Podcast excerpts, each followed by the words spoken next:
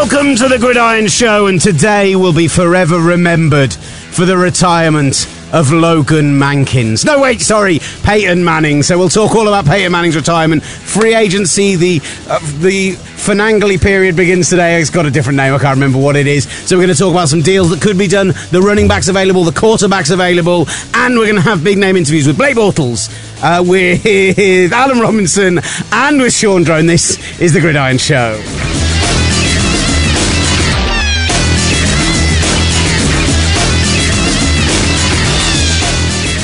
You see what happens when I take a week off? I didn't even say this to the Gridiron Show in association with Sports Travel Tours. Go and check out sportstraveltours.com where if you use the code GRIDIRON16, you can get 10% off their packages, including uh, they've got deals going on for Ireland at the moment. And we are only seven weeks away, six weeks away from next season being announced.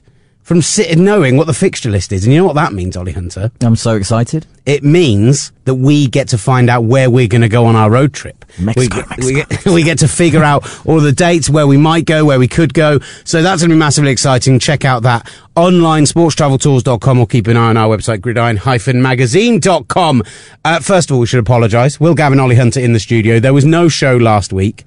Uh, it's not like there's been loads of news to talk yeah, about. not or like anything. not like neither of us tried to get a show out there. Yeah, we both did try. We we probably had recordings arranged like four times. Yeah. And Uh, one one time I was actually standing outside your house, waiting to record, knocking on the door. Yeah, I'll take the blame on that one. and then as I'm walking away, hello. it's me.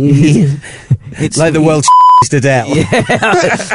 Oh, I'm so tired, and I'm like, dude, we'll, we'll do it later the week. And then that didn't happen. Then studio space wasn't available. So, guys, we're really sorry, and that's why you got the most. You were on the edge of losing that opener. That we I- would have to do it again. Genuinely. were so on the edge. so close to if doing people it again. listen back to it, there was about two or three times where he's just about to go, "Oh, should we just do this again?" But he didn't. That was one take, Gavin. the, my favourite part was the Finangly period. Yeah, I think I the- think hashtag Finangly, spell however you like. I think that's what we should call it. You know what I mean? The period of time where teams are allowed to talk to the free agents without actually signing them for Do you the mean next the 48 Finangly hours. period? The Finangly period. What is that? I have but I love it. No idea. So, uh, thank you for tuning in. This is the Gridiron Show. Uh, we, yeah, the, I mean, the other reason was I was on double shifts all next week because starting next Tuesday, Talksport 2 goes live on air and I'll be bringing you four nights a week live sports coverage on overnights on Talksport 2. So you can hear a lot more of me if you really want to. So if you want more Will Gavin, more of that voice, and more of that laugh, which he has trademarked, um, tune into Talksport 2. All you need to do is um, Retune your digital radio. digital you haven't heard that being sat around talks more Oh, last week or so, have you? Oh my god! Um, but They- no, I'm really excited, and we're going to have. I'm not sure I'm allowed to tell you what sports we've got yet because the tennis has been announced. Definitely, I don't think anything. Don't know what else has doing been baseball. announced. I mean, that's that's. I don't think that's been announced yet. I don't know if I have to bleep that out now. no, you don't have trouble. to bleep it out. I think it's common knowledge. Okay, fine. Well, we've got some great sports coming on, and later in this week, if you follow my Twitter at Will Gav, we'll do a whole full-on announcement of what's going to be on the show in the first week. The first night, if he doesn't randomly go out in the first couple of rounds in some fluke, we're going to have Andy Murray at Indian Wells on the first night. The way the draw works out would mean we would have him on that Tuesday night, Wednesday morning. So immediately kicking things off with a bang. Since Chris Hoy is he Britain, uh, Britain's Britain's greatest sportsman? He's Britain's greatest sportsman. That guy. I think he is. He's incredible. What he's doing at the moment. I don't want to talk about it. Oh come on! Is it This because he's Scottish? This is an NFL show. So Yeah, we, have to talk about uh, the Miami Dolphins treating free agency like supermarket sweep. Who can we pay far too much money to immediately? so they and they've they've really kicked things off with a bang. So we'll get onto that. Uh, we're going to talk about, as I say later on, we're going to do a bit of Jags chat, and we've got our interviews from the Super Bowl with uh, star quarterback Blake Bortles and star wide receiver Allen Hurns. And we had a bit of fun with both of those guys. So that'll be coming up later. And we spoke to Shaun Draughn at the Super Bowl, uh, who's now rejoined join the 49ers. I know he's not the hugest name. He'll be a backup this season, most likely to Carlos Hyde, but he had some really interesting stuff to say about the year he had this year, about Chip Kelly, about Jim Tomsula. Jared so, yeah, exactly, about Jared Haynes. So there was some really interesting stuff in that conversation. So we'll bring that to you later on as well. Three massive interviews. So we should probably crack on and talk about some football. Well, can I just say, in the very opener opener bit, you said Allen Robinson when you couldn't remember who we had. but I meant Allen Hurns. Guys, it is Allen Hurns. Oh, damn it. I loved Allen Hurns. No, we might have to re-record it for definite now. Not the opener opener, the bit after the opener. Oh God, uh, it's a really genuinely. might have been the opener. It's fine. They, they'll go. It's over going to it. be fine. They'll go over it. So, two Super Bowls, five MVPs, 14 Pro Bowls, 71,940 passing yards, 539 touchdowns later, and the Sheriff has said his last Omaha in public. He is gone from the scene and just, uh, we could lament about him for ages. We could talk all about what Peyton Manning did for the sport and genuinely, it's very rare that somebody comes into a sport and manages to change the way that a sport is played. But when you listen to how people have spoken out about Peyton Manning since he announced his decision to retire, whether it was John Elway speaking in the press conference today about what a joy it's been for a former quarterback to see the way that he works, to see the way that he prepares, whether it's Tom Brady speaking out after the press conference, giving so much love to him, whether it's Cam Newton and Cam Newton's statement that he put out on, uh, on Instagram, which I just want to read through for you.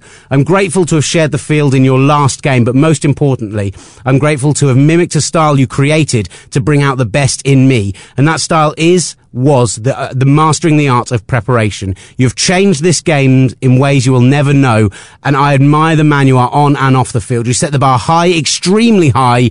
And knowing your family, I know that's just the norm. I came into this league gagging and still gagging. My talents to this day, oh, I've read that. That can't be right. I've definitely read that to this day off of the things that you have done and accomplished because you are not, you will forever be the standard and so long, Sheriff. And it, it's just a real mark of respect from Cam Newton, showed him a lot of love. And the way that he behaved off the field and the way that anytime a big name player retired from the league, Peyton Manning wrote them a handwritten letter to, to congratulate them on their NFL career, to say how much he enjoyed playing up against them.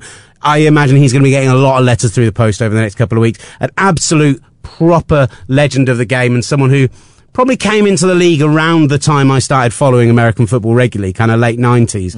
Uh, and so for me, it's going to be weird having an NFL without Peyton Manning, uh, but I absolutely love the way he's gone out on top and first ballot Hall of Famer, obviously. And I don't think this final season will tarnish his career, his legacy, or anything in any way. I think the the it's a bit like Leonardo DiCaprio getting a, an Oscar, him getting his second Super Bowl ring, uh, just to piss off Eli. Uh, it was kind of deserved, and it was it was his time. It was his turn. You know what I mean? And it doesn't matter that okay, he had the worst year of any quarterback ever to have won the Super Bowl, or even got to the Super Bowl. I just think it was all it was all deserved. Uh, just looking through a few highlights from his press conference earlier today, the fact that so many Broncos players were in attendance, Brandon Marshall, Demaryius Thomas, and the likes were there. John Elway said, "Not a guy in the NFL can walk away and say they've done everything at the quarterback position." Peyton can actually say that. As I said, it was a treat for an ex-quarterback to watch Peyton prepare and work. He revolutionised the game. Peyton Manning, he said, I revere football. I enjoy the game. You don't have to wonder if I'll miss it. Absolutely, I will. I particularly enjoyed when he talked about the Patriot fans, said, I'll, I'll even miss Patriots fans in Foxborough. And they should miss me too because they got a hell of a lot of wins off me there, which I think was brilliant. What I also love what he said, he, th- th- he opened up his press conference and said, in my very first NFL game, I completed my first pass to Hall of Fame running back Marshall Faulk. I threw a touchdown in that same game to Marvin Harrison, who will be inducted into the Hall of Fame this August. The quarterback for our opponent, the Miami Dolphins, was, after my dad, my favorite player, Hall of Famer Dan Marino, who on that fir- on the th- the first third down of the game completed a 25 yard skinny post, and it was the damnedest throw I'd ever seen. All of that, you know.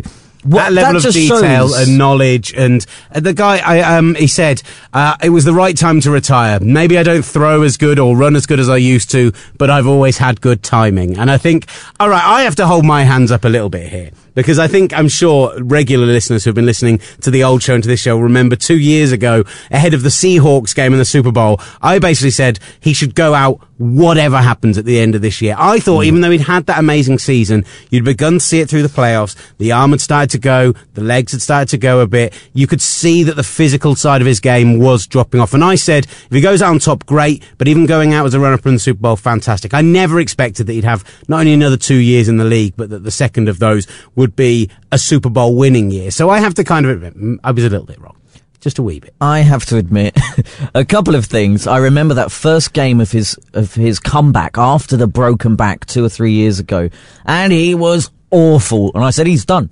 He's done. He can never come back. And he's taken to his team to two Super Bowls. He's won one of them. And also, um, earlier on in this season, I said he'd never start another regular season game for the Denver Broncos, and I was wrong. And I hold up my hands and I'm I apologise to you and to you, Peyton Manning. Peyton, you're obviously going to be listening. Yeah, exactly. You're listening. And what's also great, how he said that you know he completed his first pass to Marshall Faulk. His final scoring pass was to Benny Fowler, who you can read that inter- about that interview, and you if you listen back, you can listen to uh, back to it on our post Super Bowl show. Yeah, exactly. exactly. But you can Go also download it again. Give us the extra hit. Exactly. Uh, rate us on iTunes, five stars. Thank you very much.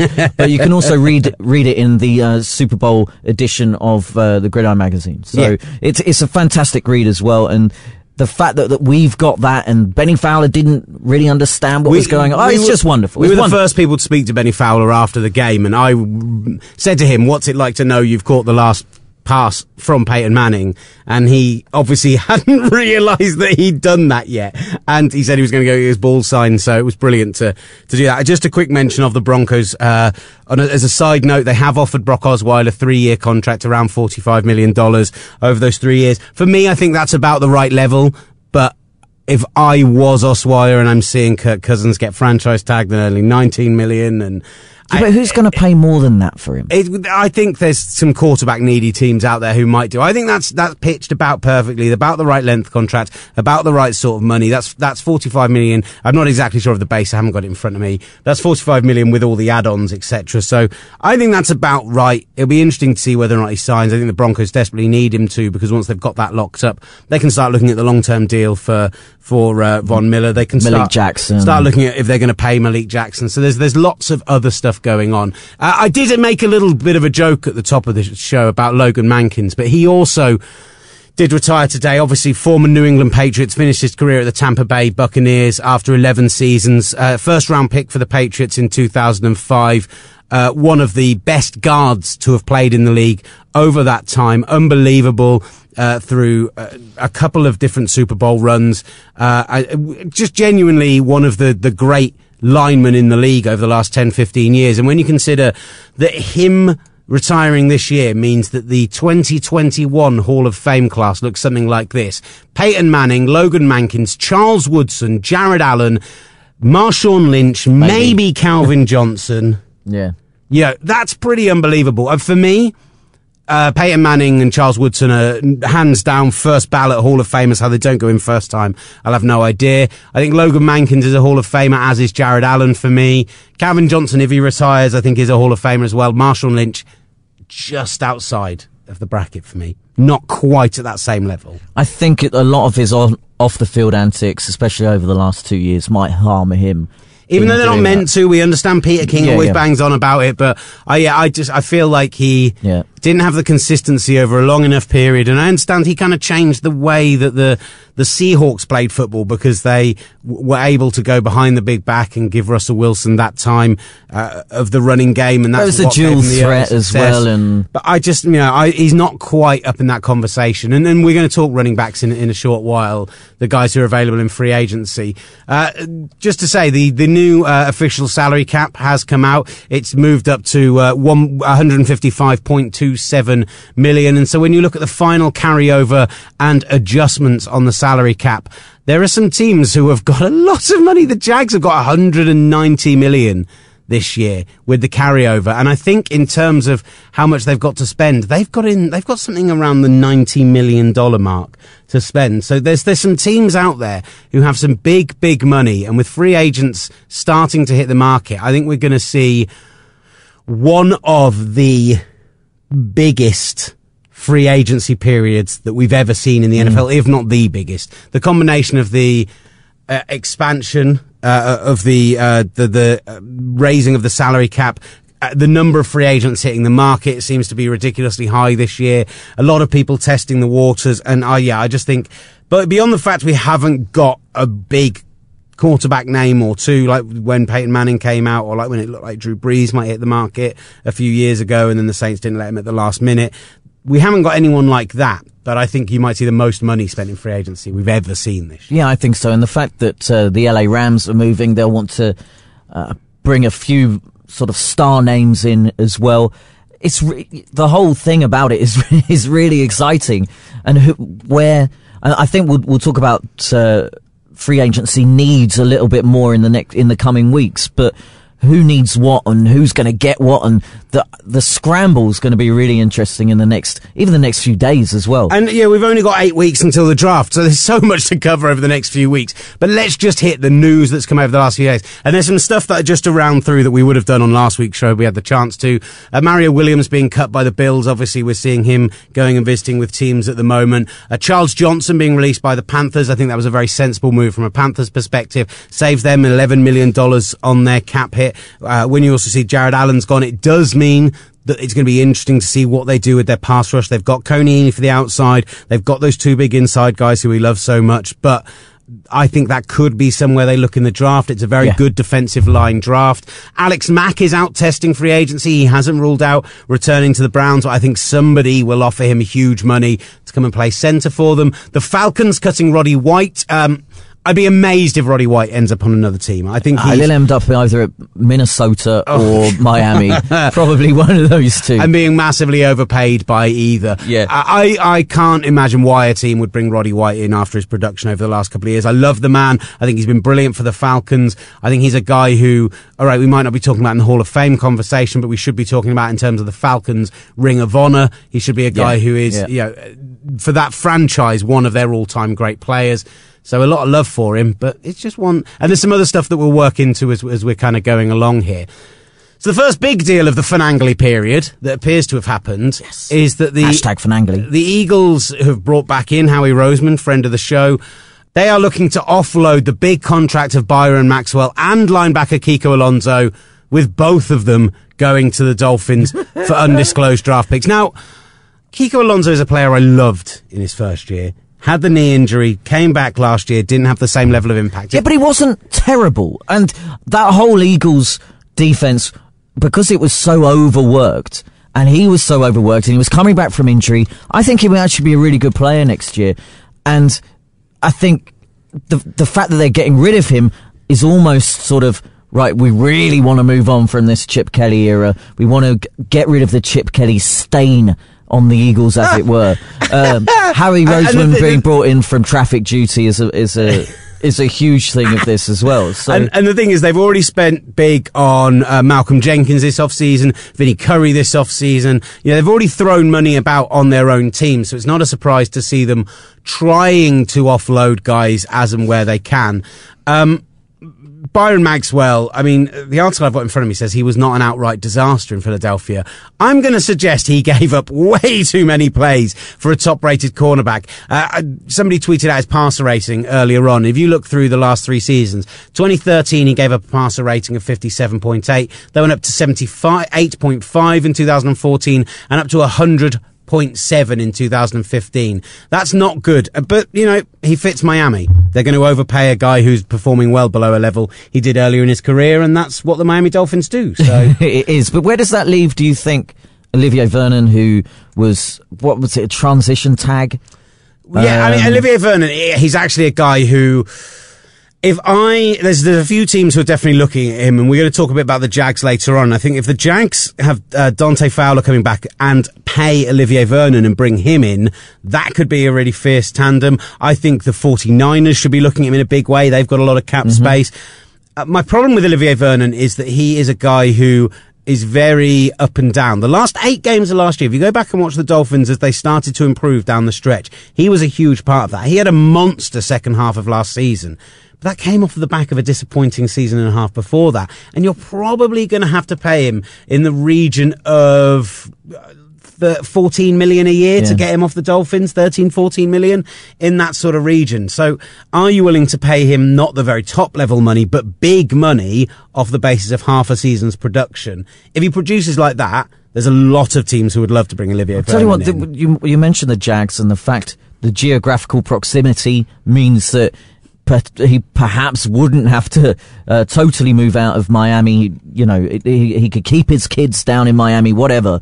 Um, but Gus Bradley, being that defensive guy, could really work with him very well, and they've got that cap space.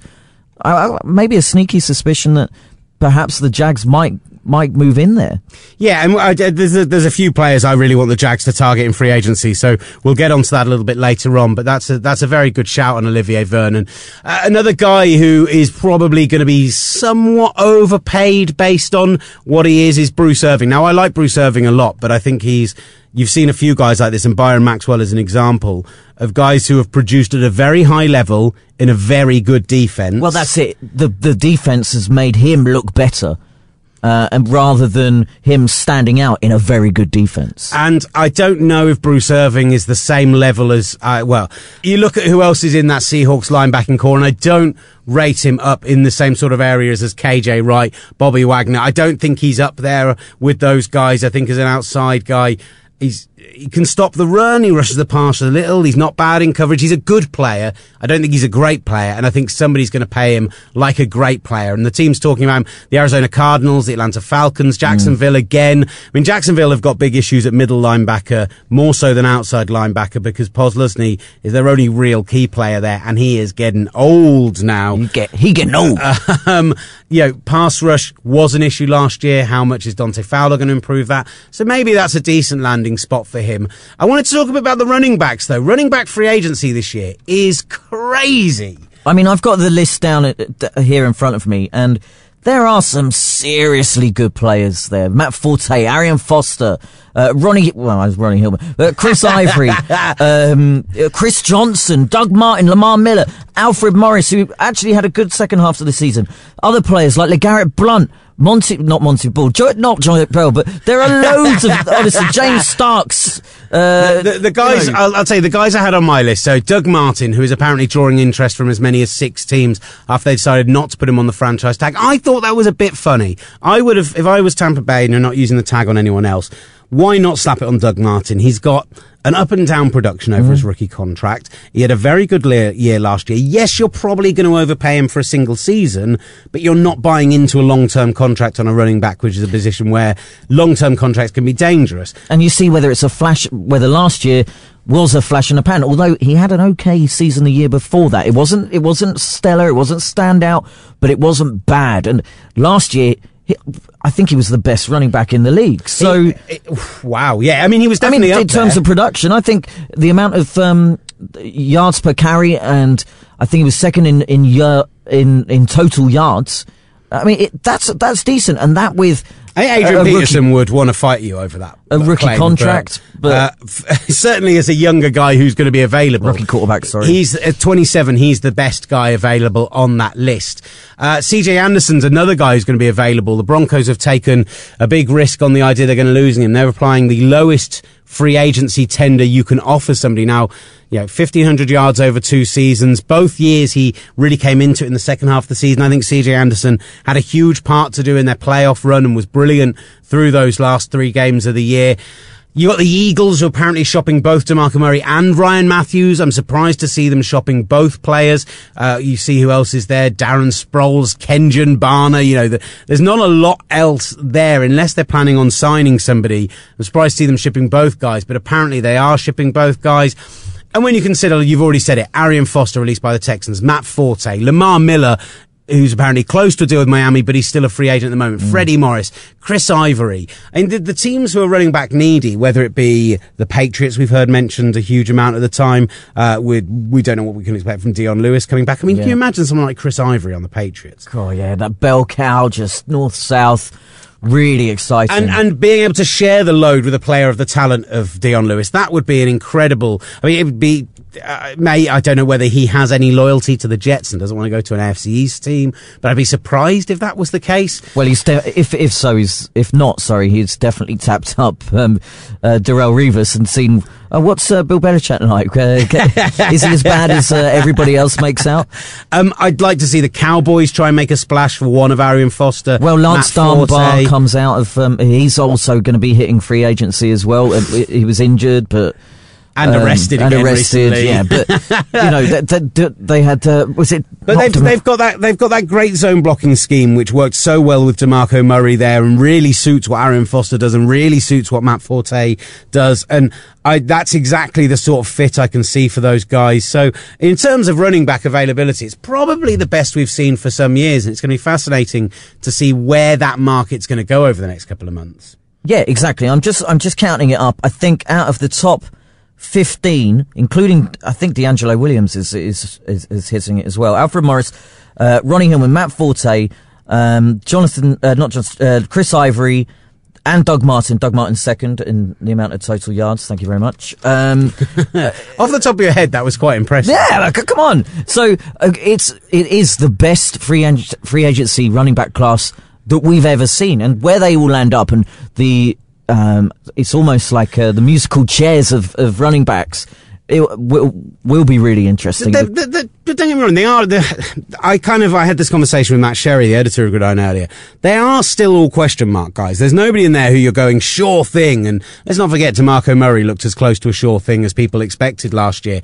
But with all of them, Doug Martin up and down production, Arian Foster coming off the knee injury, Matt Forte 31 years old. You know, with all of those guys, there is a potential concern there. Chris Ivory never consistently been able to play for 16 games in a season. Lamar Miller, I think if he'd been given the chance in Miami last year, he could have been right up there in the top two, three running backs in the league. I think criminally underused. I, I genuinely think, in terms of performance per snap, considering the offense, he was a guy who impressed me more than anyone else last year.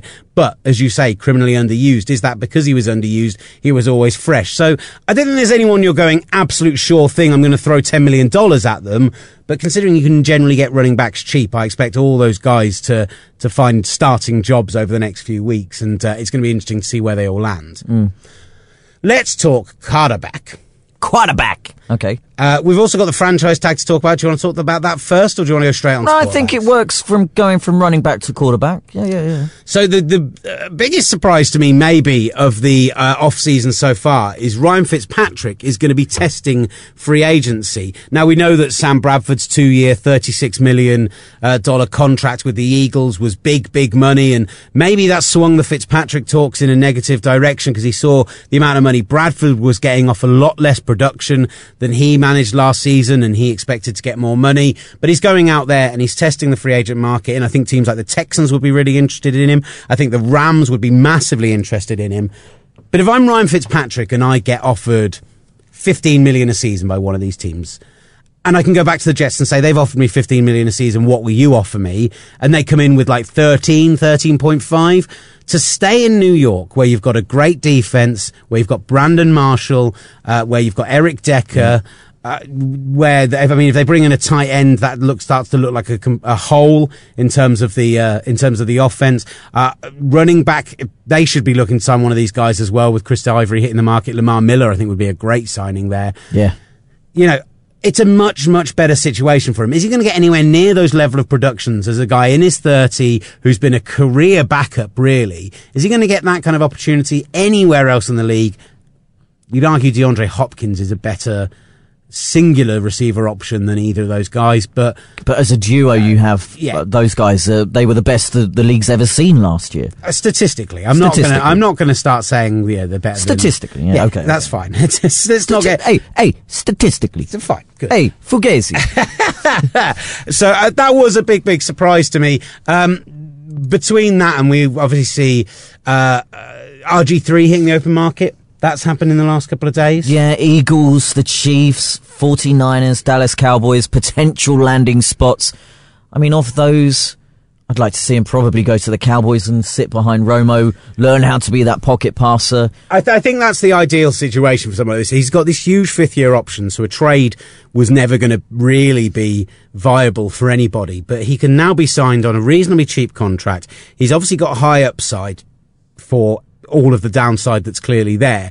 But you sign him cheap as a backup, and this is an argument I got into with uh, Richard Graves, Sky Sports Richard Graves, big Cowboys fans. Like, I can't see the Cowboys doing that. I went, Are you telling me that if you could get RG3 for a seventh round pick and just see what he is, just get him in the building, put him with Romo. Romo's got so many injury problems, and I was fascinated. Isn't he a free agent rather than a it, rather Yeah, than giving up a pick? It wouldn't even be a pick, would it? Well, oh, it would be it was one of were- those conditional ones. when they were talking about trading earlier on, this was. So this was even before he was a free agent. So now he's probably going to cost you nothing.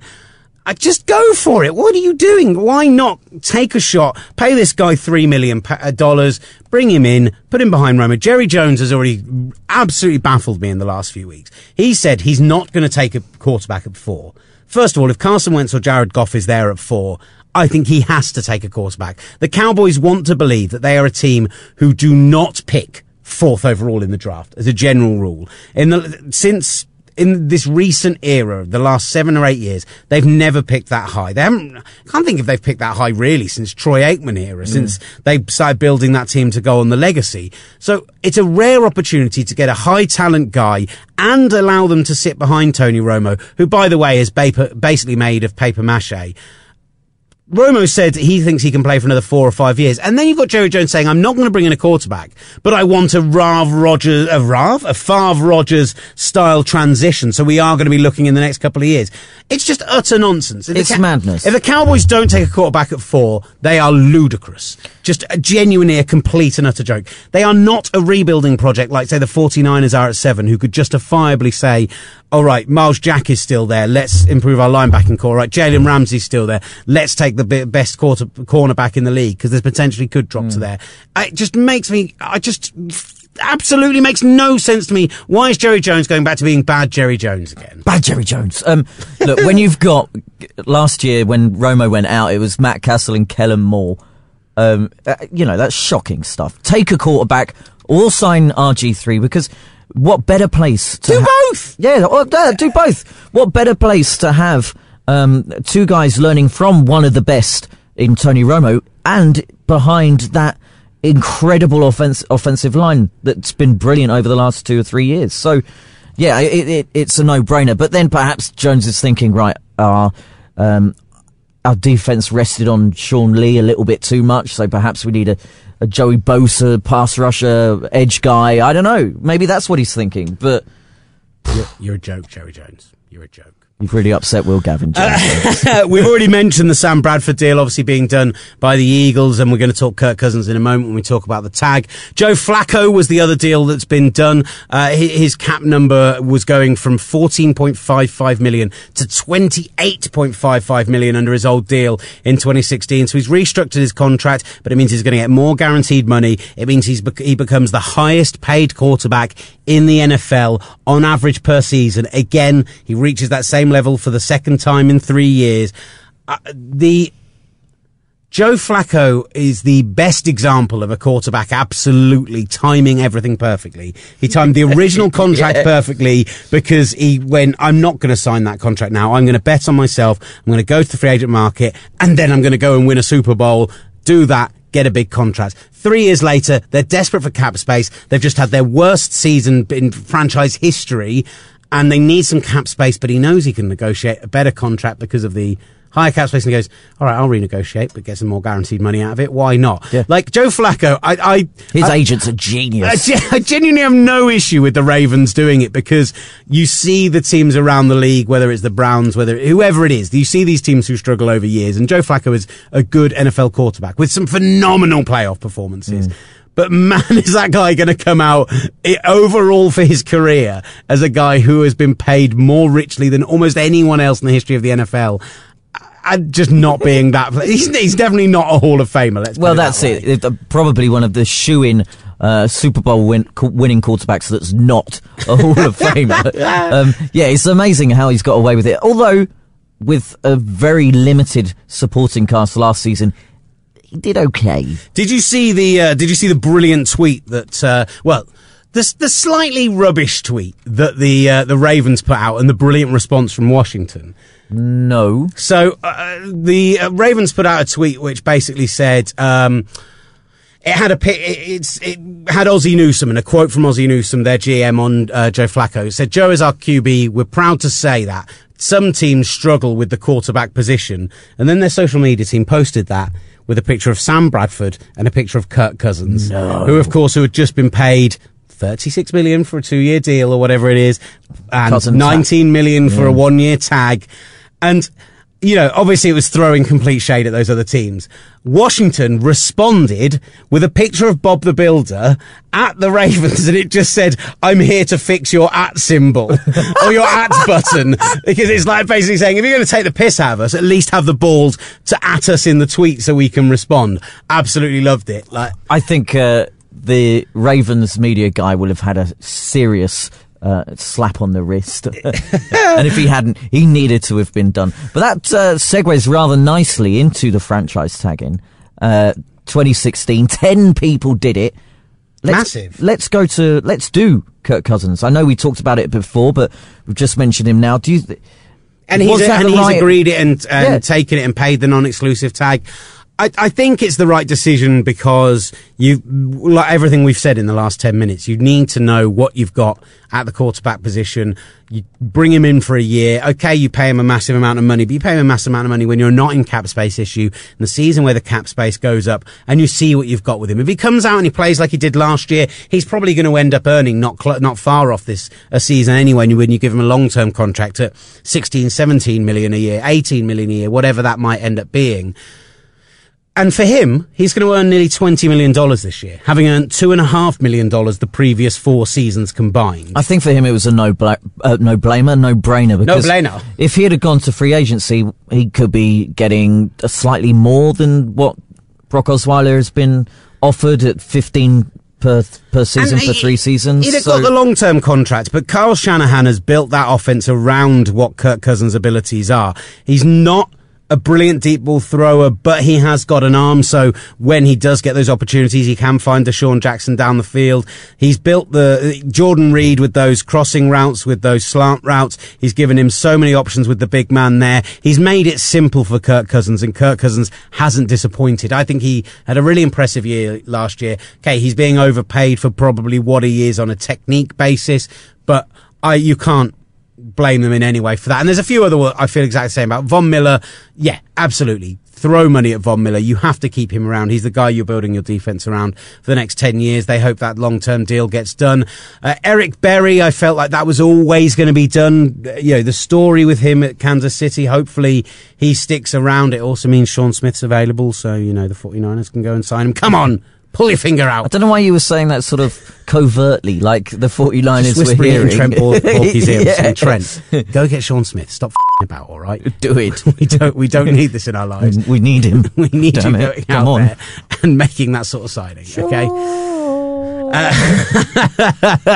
Uh, and I mean, we, we went through it at the time. Alshon Jeffery nailed on. Josh Norman was one I felt less strongly about, but Well, he's 32, isn't he? they'll do a He's- long he's term deal. Is he 32? I think he's that old, or is he 28? He's, he's one of those. he's definitely not 32. He's 28. He's 28. Okay, I apologise. He's he's 28, so maybe he's got four, three, four years Get left. nailed to that long Yeah. four five year deal. That's fine. Muhammad Wilkerson, I'm delighted he's going to earn 15 million this year. I think that's deserved because he was brilliant. He's been brilliant for the last two or three years. best player on their line, and and I think that reflects that. That's great. Justin Tucker's a weird one because giving kickers like five million dollars is always a bit bizarre. It's a bit clutch though, old uh, Tucker. Oh, Jay Tucks. Yeah, and J Tuck. So, I mean, I, th- I think it's difficult to, and we've seen teams struggle to get their kicker. I think it's difficult to get a reliable kicker. He knows the team, he knows the city, he knows everything about it. For instance, Green Bay tied um,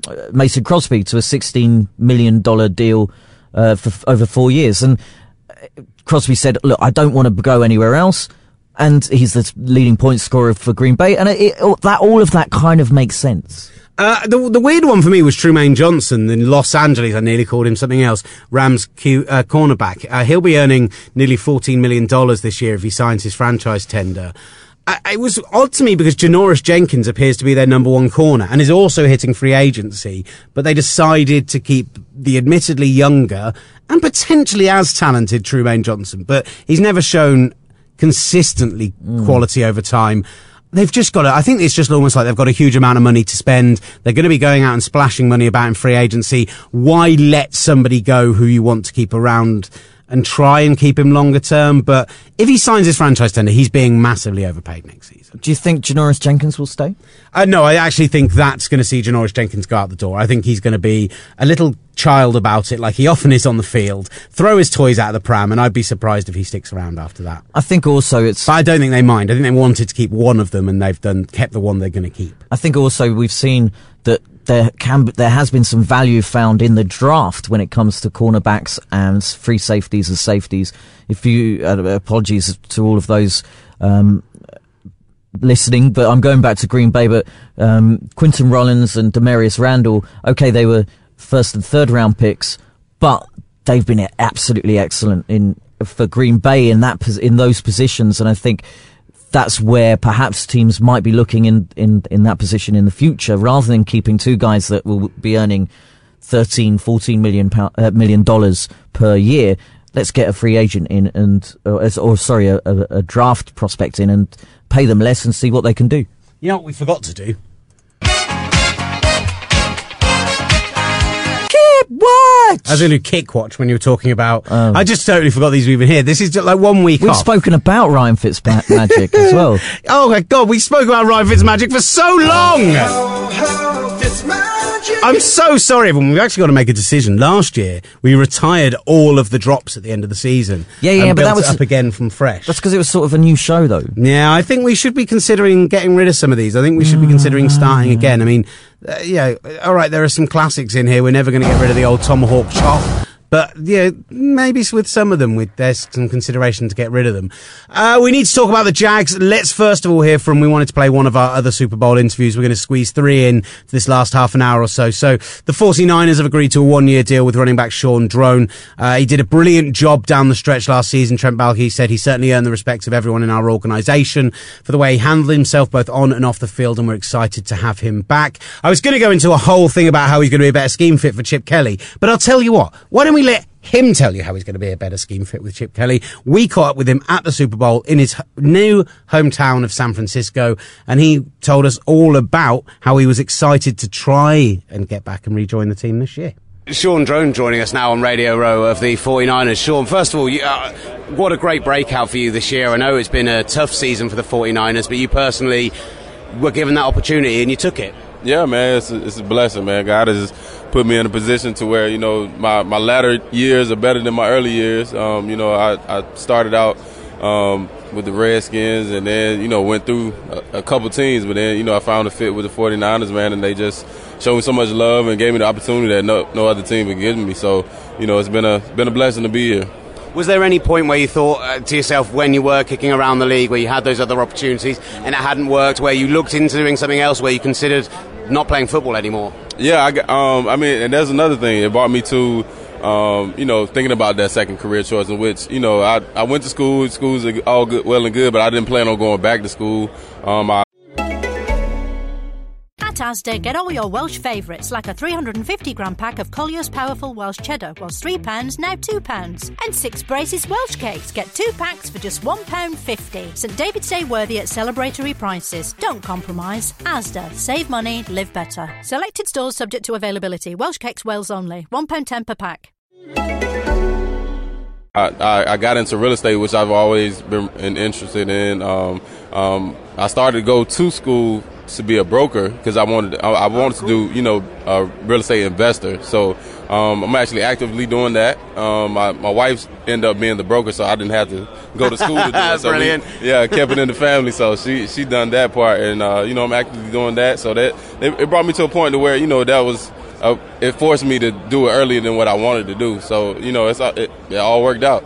I mean, you, you say that. It's, it's interesting because we see, hear about the rookie symposium and we hear about guys who are in the league three or four years, get millions of dollar contracts, and then end up leaving the league and, and, and being broke. And do you think, uh, where did your advice come from? Where is it from yourself, or did you have a good advisor telling you, look, you need to invest, and you need to be looking at what your other opportunities are? Well, yeah, you always hear that you need to invest your money, you need to save your money, um, but people tell you those things, but don't tell you how to do it. You know what I mean? And um, real estate is one of those things where you know you can touch it, you can see it, you can feel it. It's there. You see it. You know, the, the it's proven. You know that house, everybody's going to need a house. Everybody needs to eat.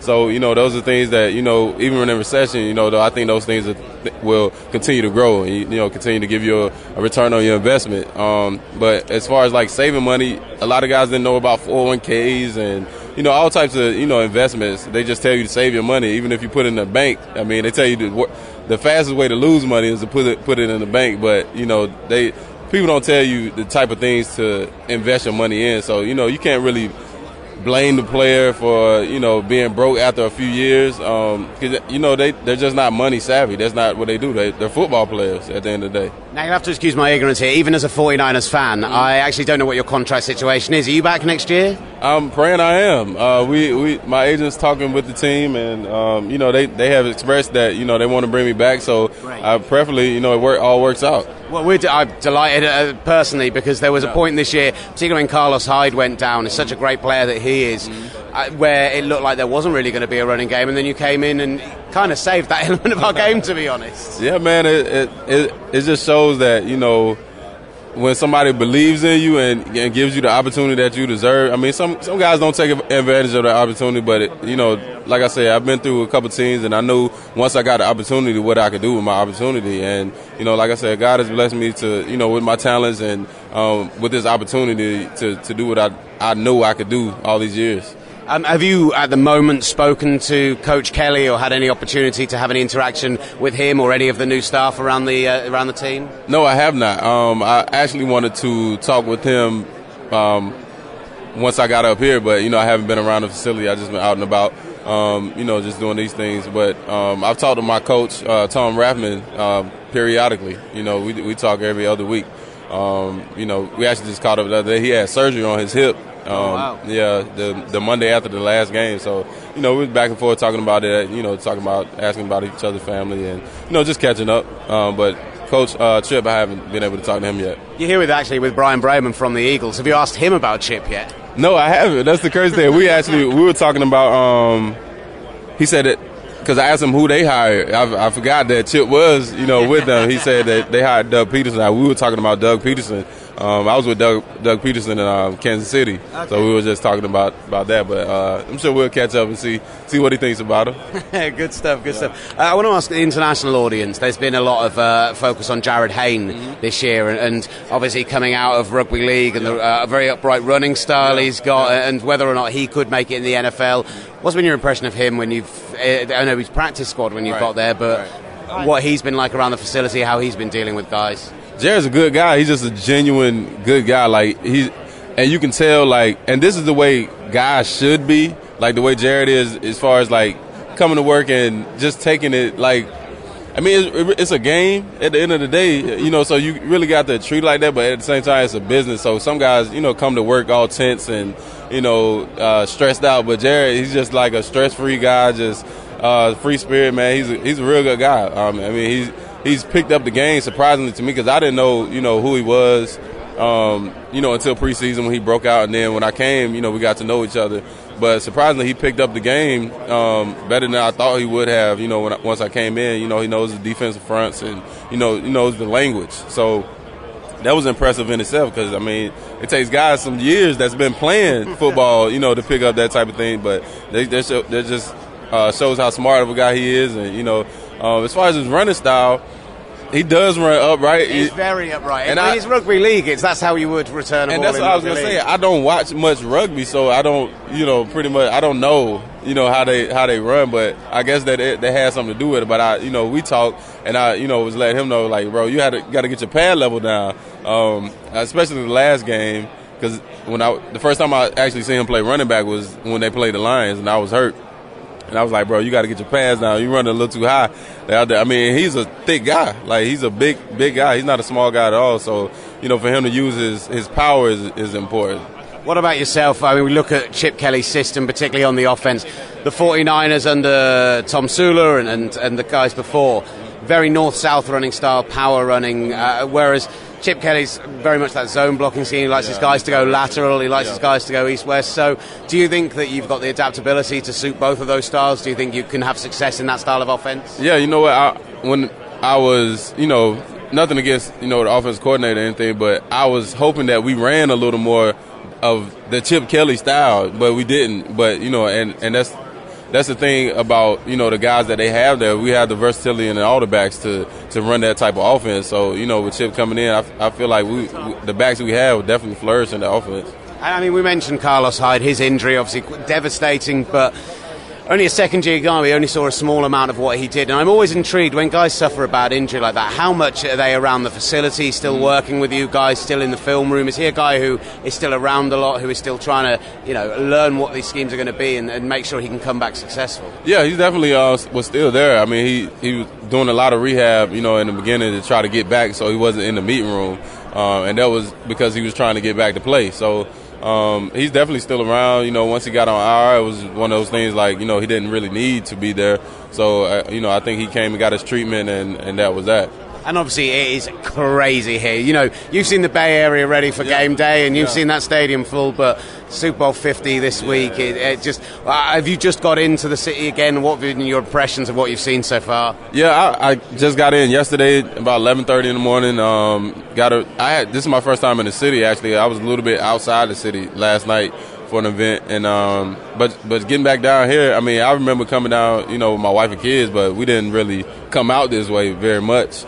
Um, but the traffic's crazy. It's a lot of people here. I mean, yeah, I'm sure it's, it was already crazy before, but it's, yeah, it's, it's crazy now. But the atmosphere is good. It's good. I mean, know those guys are excited to be out here, and you know, I can. I was driving down, I was like Super Bowl 50, man. If I was playing the Super Bowl, I'd be like, you know, so you know, emotionally, I'd be, you know, uh, crazy. Just, well, I, I, I, think what's really struck me this week is that you've got the Panthers seem to be very laid back, they're having a lot of fun, and the Broncos yeah. are very much business. Yeah. This yeah. is a business trip, and then going to that approach. Right. Do you think one way or the other couldn't give you a bit of an advantage on game day? If you're a bit looser, maybe like the Panthers are, that's going to help them.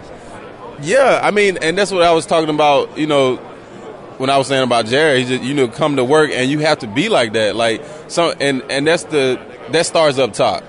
Ron Rivera and I and Cam said it. Like he said that Ron Rivera is a player's coach, and it starts from the top. If your head coach is always tight and tense and stressed, you know, it's, it's not going to be the same. It's going to be the same way with your players. Like it, it comes down from the top. I really believe that, and you know, it's shown and it's proven that those guys they play, they come, they have fun. And Cam say they and you can tell they out there having fun. And you know, it's a kids' game at the end of the day. So you know, they, they take that approach, and when it's time to play, they they show up and play. And it's a great running game in Carolina as well. Absolutely, absolutely. Uh, Stu is a great great running back, tough between the tackles. And, you know, they got a monster offensive line too. So you know, that, that always helps.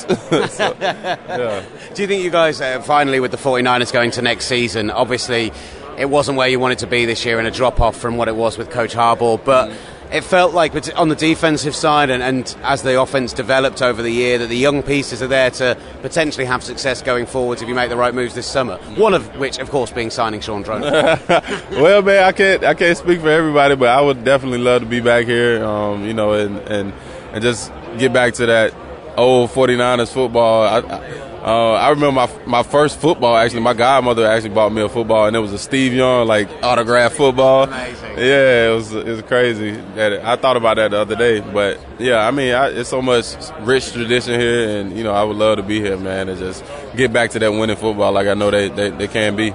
Look, man, it's been a real pleasure. Thank you yeah, so much for coming in and joining us, yeah. and uh, yeah, have a great week, buddy. Appreciate it, brother. Thank you for having me. Shaun Draughn there, uh, running back 49ers. I'm sure we'll talk more about the 49ers in this off season. As Olly mentioned to me whilst that interview was playing out, Anthony Davis has also come out back out, back out of retirement. He was never, he always said it was kind of going to be a year hiatus. A sabbatical. Uh, the right hand side of the 49ers line was the worst in the league last year with Carlos Hyde coming back, with Anthony Davis coming back. That can become a strength of their game mm. again, particularly with Chip Kelly. Maybe guard is where we see them go uh, at the top of the draft. It's a little bit of a high pick to spend on a guard, but it's definitely an area of need for them. Anyway, I'm banging on. Let's talk about the Jacksonville Jaguars. I love the Jags. Like we alluded to earlier, they're getting it, the, the whole free agency, the amount of cap space they have, they're, where they're going to pick.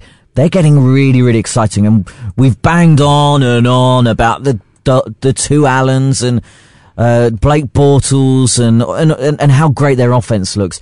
Now's the time for them to bolster, bolster that defense. I, there's still some. I'd still like to see them uh, pick up on the offensive line. They've got all this money to spend. I'm sure there are free agent offensive linemen out there who they could potentially spend money on. So I, am not going to suggest that I don't think that they should entirely avoid improving the uh, the offensive side of the team. Uh, I think uh, you know if Donald Penn hits free agency, uh, he's potentially somebody that they could look at to improve at guide. I think their inside positions, uh, particularly got an issue. Uh, Kelechi Os. Kelechi Osemele, can I get that right? That's the one. He's also going to be available. He won't be cheap, but they've got that money to spend, and I think he'd be a, a dream pickup on their offensive line. Mitchell Schwartz is another guy, the right tackle, who's going to be hitting the free agent market. So I, would like to see them potentially look at improving on the offensive line. I think that would make a difference for them. Let's hear on the offensive side of the ball from from a couple of guys before we talk about the defense, uh, who we did speak to at the Super Bowl. And let's start off with a man who joined us to talk about. Well, he, he was plugging the Microsoft Surface Pro tablet, and there's a brilliant moment at the end of this interview where I think you can actually hear the exasperation from the PR guy behind us. But let's uh, hear from uh, former number three overall pick. Number two like- overall pick. Something like that. He was Can't the- be asked to look it up. Sorry, he Sorry, was guys. the top pick quarterback the year that he was taken by the Jacksonville Jaguars. Somewhat surprisingly, he had a brilliant year last year. It was fantastic, Blake Bortles. Well, it's nice to start the morning off brightly, and we've managed to pick up a guy who is pretty used to speaking to Brits and being over in London over the last three years. Blake Bortles, quarterback of the Jacksonville Jaguars. And Blake, first of all, you're uh, here with Microsoft and Surface tablets, and we've seen them on the sidelines all season. These these tablets. Just tell us what they've actually done for your game and for you guys. Yeah, they're pretty special. You know, they allow you to do a lot of stuff um, on the sidelines, and they're super efficient, and you're able to be productive with it. You know, you don't have to carry a, a big notebook with a thousand pages and have to flip through them all the time. You know, you can be efficient and go to work and, and, and do all that stuff. So uh, I enjoy them. I love them, and uh, they're pretty awesome. They've definitely seem robust as well. We've seen a few guys when they've got frustrated. Smack them around a bit, and actually they've always seemed to survive afterwards. They're pretty durable, pretty durable. So you, you can toss them around a little bit, and they still work. Top stuff. Now, uh, I have to ask first of all. Obviously, you got your first win in London this year, and it was on that huge pass down the silence, and the stadium just erupted. We've got uh, a video of Olly reacting to that moment, and it's in genuine awe after the, was, the it was. comeback from the Bills and the way he did that. How special was it to get that first win in London? Uh, it was good. I wish it didn't have to be that hard. I think it was like twenty eight nothing or something at one point, and then we kind of uh, just messed around. But I, think it was cool. It was cool to see you know play a game like that in that kind of environment in London, sweet environment, and um, you know to give them an exciting game like that was pretty cool, and it was fun to play in. It felt a little bit like in the second half that the game slowed. You tried to slow the game down in traditional fashion as you would when you're ahead, but the Right. game didn't quite get going, and, and you managed to stop it. Is that something that, whilst this offense has been firing all year, we see you put 50 points on the Colts. We see you know, it's impressive stuff. And Is that the element of the game you think you guys can improve on? Yeah, definitely.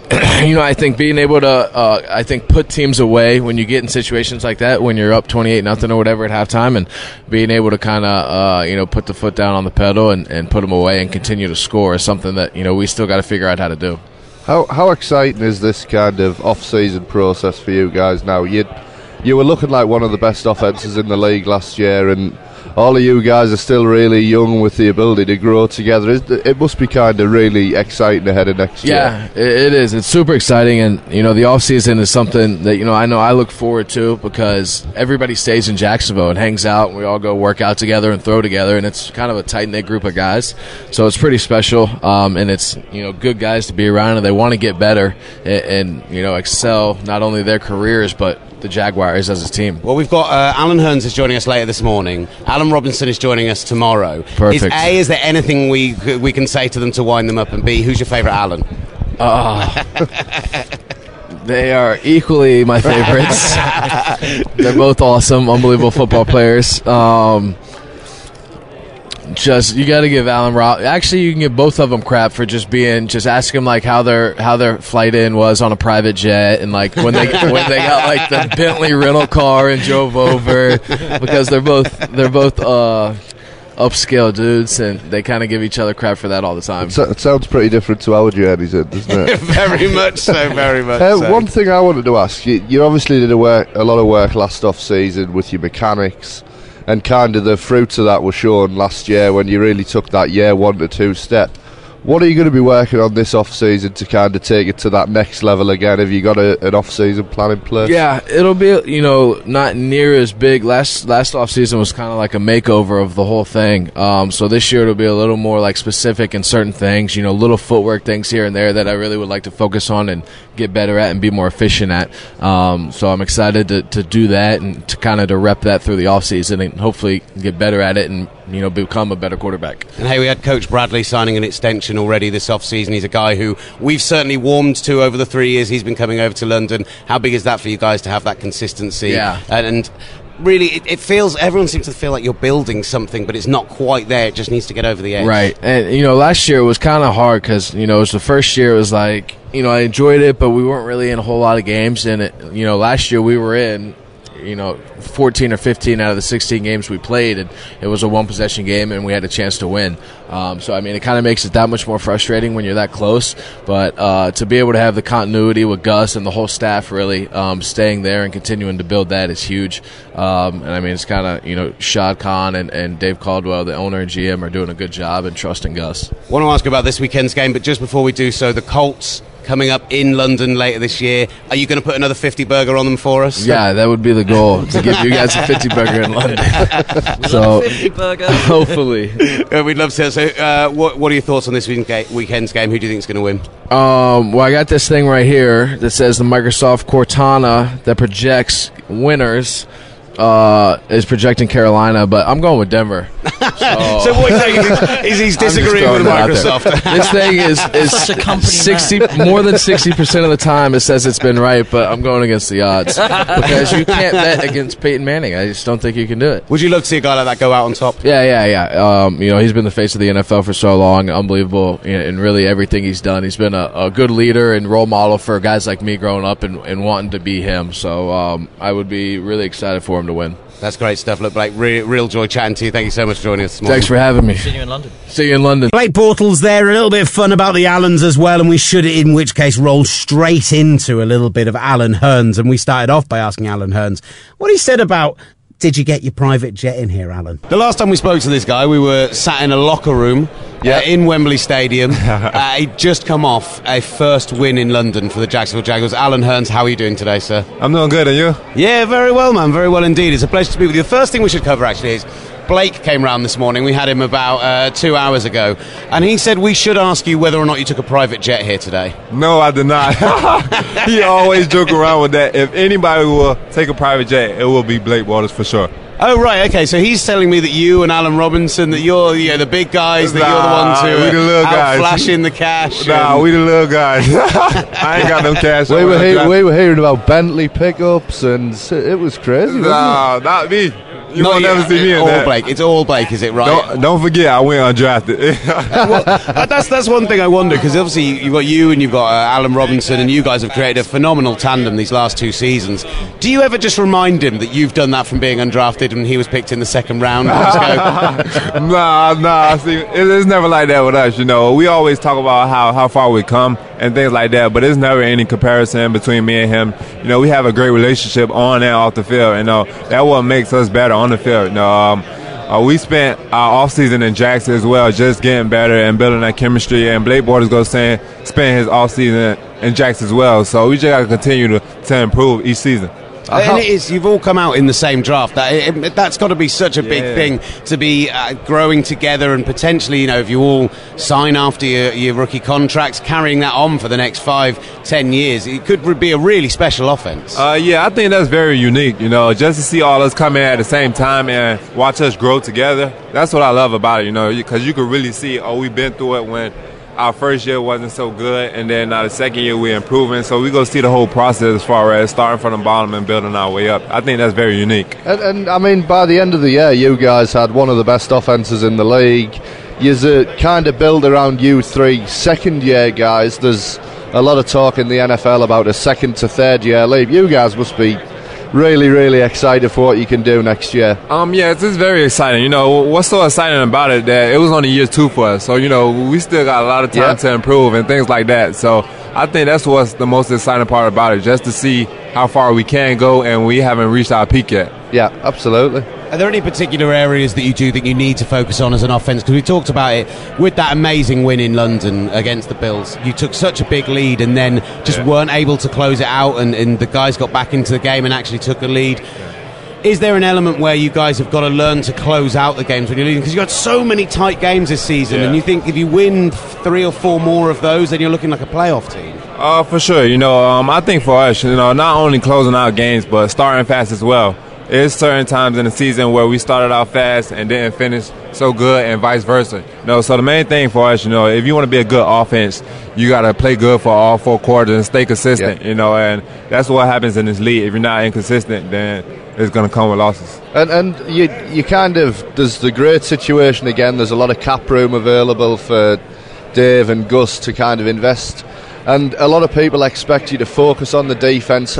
How much would it help you as an offense if that defense comes up to that level as well, and then you kind of really firing on all cylinders? Um, it, it'll mean a lot, you know, especially uh, as an offensive player. You know, you want to have the ball as many opportunities as you can. You know, keep the defense off the field. You know, if they have three and outs, we love that because we love being out on the field, controlling the game, controlling the clock, and also putting points up. So we'll we'll love that.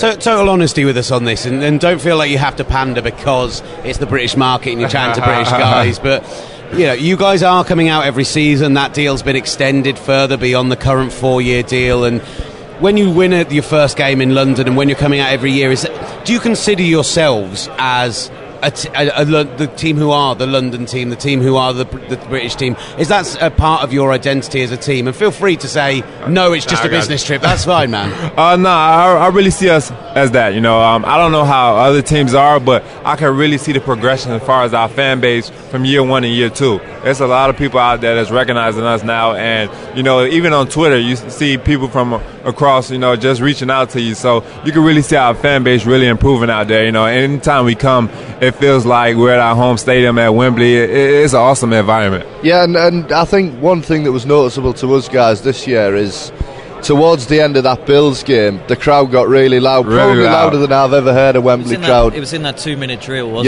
Yeah. it? Yeah. So, and, and at the end, and the, the, the defense came up big after your big touchdown. And I was going to say, not a bad touchdown catch yeah, either. Yeah, great catch. But what it was is uh, people were getting to understand the game more, and I suppose as as a player going abroad, that's kind of that's good to that's good to hear that they actually get it and they're booing actually at the right time. Got you. Um, yeah, that, that's the main thing about it. You know, um, like I said, uh, the first year I went, and probably the fans they were more excited about the kickoff than Oh, actually man. the touchdowns and We things love- like that. We love kicking. I see that. I see that. We love soccer. I learned that.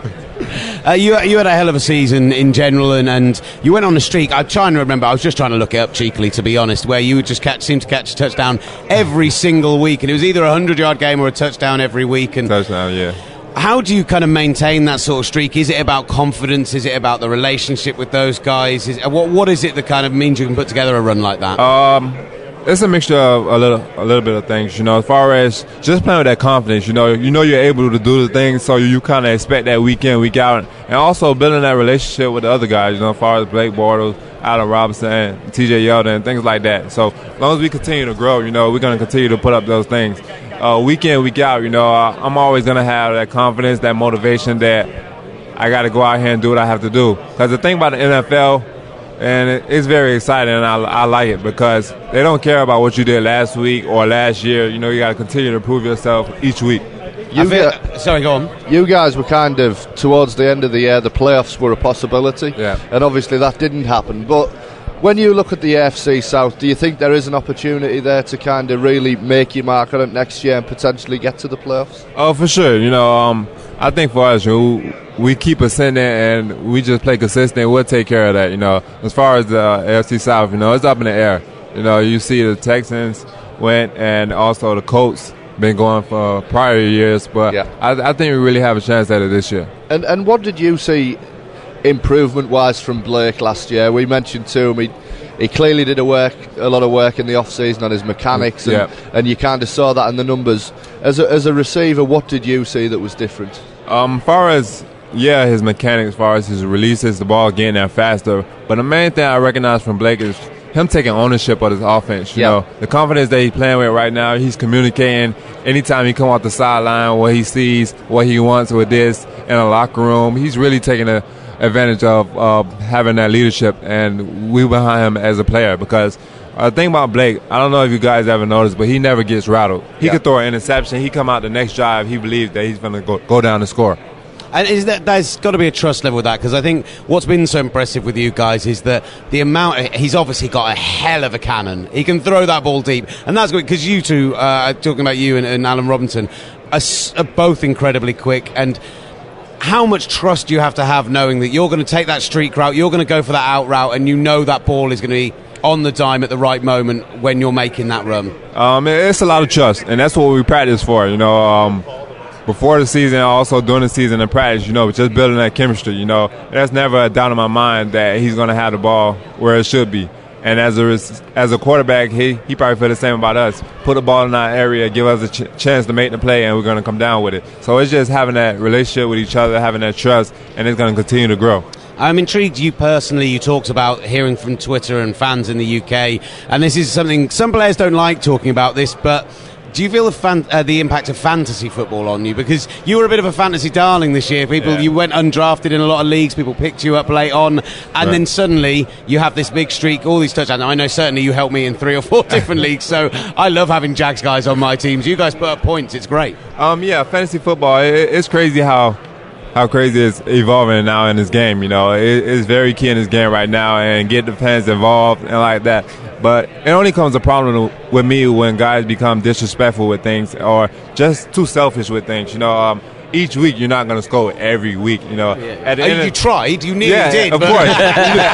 as me as a player, of course, I want to go out and score each week, put up 100 yards. But you feel me? It's not going to go like that every time. So when a fan comes uh, to me about why didn't I score and things like that, that's when I becomes a problem Oh, with come it. on. And- They're idiots. Yeah. They're idiots because it's, it's not just down to you to, to score. It's you got to get Bortles to throw you the ball. Yeah. They should be getting after Oh, Blake, angry. Yeah, absolutely. that Blake guy. Why are you throwing it to the wrong guy? Come on. Uh, Maybe he got confused with the Allens. yeah. uh, and and I, I'm talking about the game coming up in London this year because you're facing the Colts. It's the first time it's going to be a divisional game in Lo- well, not the first uh, Jags divisional Yeah, game in yeah, London. yeah. You put up a 50 burger on them back in December, which we uh, which we were loving over here. That was one of the the big games for you guys, obviously in the second half of the season.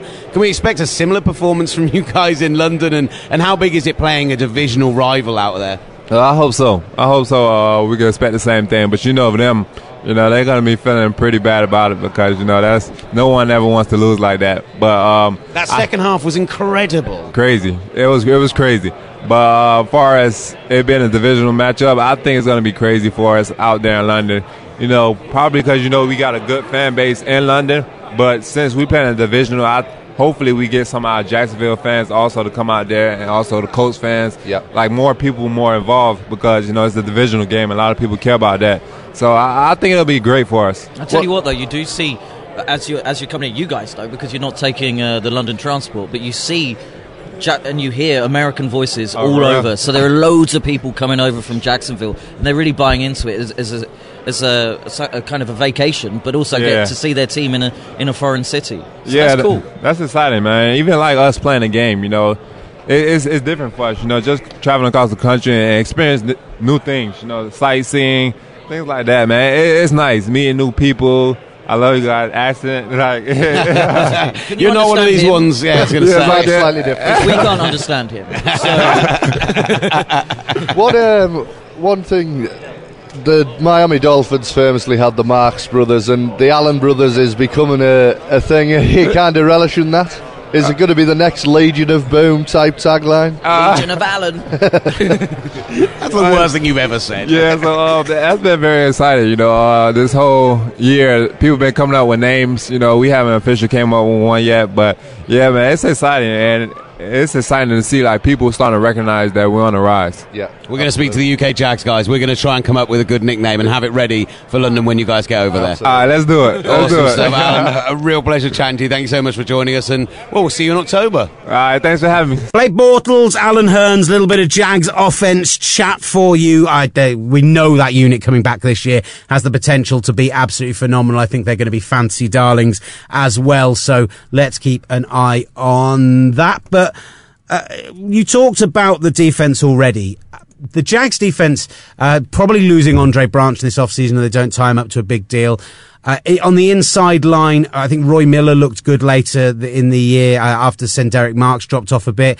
Tyson Alualu. They've got guys there who are interesting. I've already said it earlier, but they're bringing Dan Skuta back. I, I think linebacker is a big area of need for them. And I actually think that the, the, the backfield additionally, they've got Johnathan Cyprien and Sergio Brown, but with, uh, with Eric Weddle being available on the free agent market, I'd love to see them go and throw money at Eric Weddle. He likes warm climates. It's the sort of, it's, you know, Jacksonville, a city very similar to San Diego, somewhere where he can kick it by the beach, somewhere that he can He's an Anglophile as well, Eric he's- Weddle. So he's near a home as well. yeah. I'm sure they'll love his big beard in Jacksonville because it's a nice bit of southern hospitality. They, you know, all that, uh, what's that Duck Dynasty nonsense. I, I, I think he'd be a really good fit. I just think in that top part of the draft, there's no way for me that they're not going to target defense. Yeah, they have to target defense. I mean, they do have hopefully Dante Fowler coming back, the ov- the number three overall pick from last season. So that's almost like having two first round picks. And if they get another real star performer. Joey Bosa, maybe someone like that. Mm, I, know he didn't. I know you you you're you're thinking about how he did at the combine and he didn't do great, but maybe maybe he wasn't being his true self at the combine. Why do you, why do you think? No, my issue with Joey Bosa is I just don't think he's a great scheme fit for what they do there. I mean, my number one choice for them, if he manages to drop down to them at five, would be Jalen Ramsey, the cornerback out of Florida State. But I do think he's going to be someone who probably goes in the top three picks. Somebody might even move up for him. He's that kind of talent. Do you think corner. they'll go for a corner in in the top? Yes. in the top five. Yes, really? absolutely. I, I think it's too high to reach and go for, for Vernon Hargreaves if uh, if Jalen Ramsey is already gone, which I Vernon kind Hargreaves of expect him to be last year. But he has been absolutely brilliant. He I, he was uh, Jalen Ramsey was great at the combine. Looked like an absolute top level cornerback. I uh, yeah, I am in a big. Big way, uh, playmaker, splashy plays. I really would like to see him there. But if not, Myles Jack would be the other guy because we talked about their need at linebacker, and, and yes, he got the injury back in September uh, uh, to the knee, and it meant that he was out for a long period of time. But in that final few, in the first few games of this season, towards the end of last year, he moved from being a middle linebacker to playing a bit more outside linebacker. He was almost used as a safety at times. He was dropping into coverage. I mean, at the end of last season, he was covering Nelson, the season before last, he was covering Nelson Agholor, one of the fastest wide receivers coming out in that draft from the linebacker position. It just shows the athleticism he has. He shows the flexibility he has. Talking an, an, another Von Miller, That, as that, it were. Yeah, and that kind of multi-position player is ideal for what the Jags need. And so Yeah. I think those are the two guys I'd like to see them target right at the top end of the draft.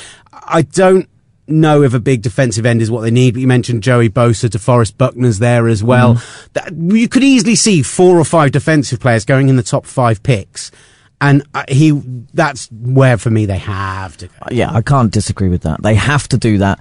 Their offense is, is fine. Um, It's, it's fine. it's fine. I, I, we're still, there's still question mark over TJ Yeldon. I think for me as a, as a, a, a premier running back, easily as a premier running, running back, there's a huge question mark over that. But there's a question mark over him.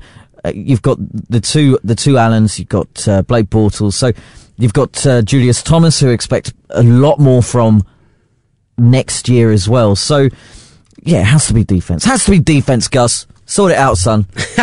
Uh, right, so I, I think that's kind of uh, everything we needed to talk about today. Yeah, I think We didn't really have a catch up at the beginning, so we got straight into the football. Olly, it's been a couple of weeks since I've seen you. You buggered off skiing. You've been having a whale of a time on Facebook. I've been doing all these double shifts, not sleeping, never seeing my wife, doing nothing exciting at all. Tell me more about your exciting single man lifestyle, Olly, and allow me to live vicariously through you. not very, not very exciting. Skiing was great. Went to Italy. You could ski into Switzerland, which was really Nice. cool. However, I came back and uh, uh, I think about ten days ago, and I've been ill ever since. Yes, I have a cold. you've, you've got low level man flu. I had man flu. Uh, it's not low level man flu. It's been horrible man flu. My nose I runs. haven't heard you cough once. I haven't heard you sneeze once. This is horse poo. Uh, I've, I've, it is horse I'm gonna, to, I'm gonna have to get that mic cleaned. Yeah, no, sorry guys. Um, so that's been all right. Uh, just- Might be the last time we're ever in this studio. you yeah, yeah. I'm looking forward to the to the move south of the river. yeah, heading over to Southwark, going to the Talk Talksport studios if they let us use them, and if not, going back to using the equipment from the Super Bowl in my new shed in our new house. Hooray! Mate, they're gonna let us. They're gonna let us use those studios because hopefully some exciting things might happen regarding Talksport two and you and I. But hey, who knows? and Who also, knows? all draft coverage as well on Talksport 2, but we'll announce more about that nearer the time. But hopefully, we're going to be doing some nice in depth draft coverage on TS2 as well. So, I, I just wanted really for you to tell us about your man flu, you big fanny. Uh, is there anything else you would like to talk about before we what do you think here? of uh, the new Walking Dead?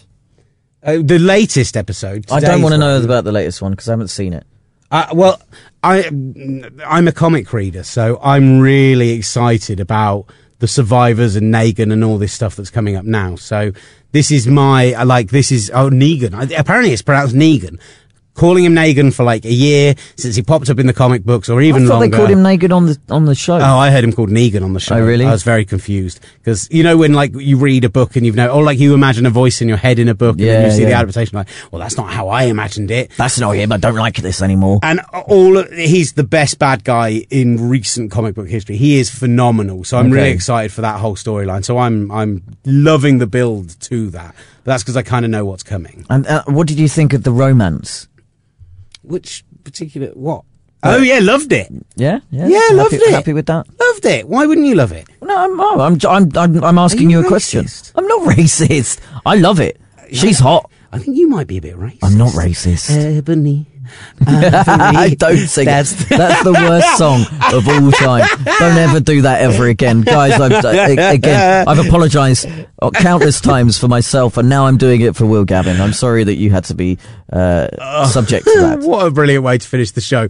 Uh, otherwise, is there anything else you'd like to add, Olly? Is there anything else No, you anything you'd- about or you'd like to add? No, I'm very happy. I think we should finish out Are we going to do another show this week? I think we will do another show towards the end of this week because we only gave you one last week. We've still got loads of great interviews from the Yeah, Super yeah. Bowl to bring you, uh, and there's going to be so much free agent news when the doors properly, properly, properly open on Wednesday. So maybe we'll do a free agency roundup, get somebody on over the phone, maybe Joel Corry or someone like that. He's always been really good fun. Maybe uh, Jason La Canfora. In fact, did you see Jason La Canfora's tweet to uh, Ian Rapoport? No. Oh my god, it is incredible, Olly Hunter. So, if anyone doesn't know a little bit of uh, history behind this, we're not the biggest fans of Ian Rapoport. Not big, not we're not saying that he's not good at his job, which he's not, but.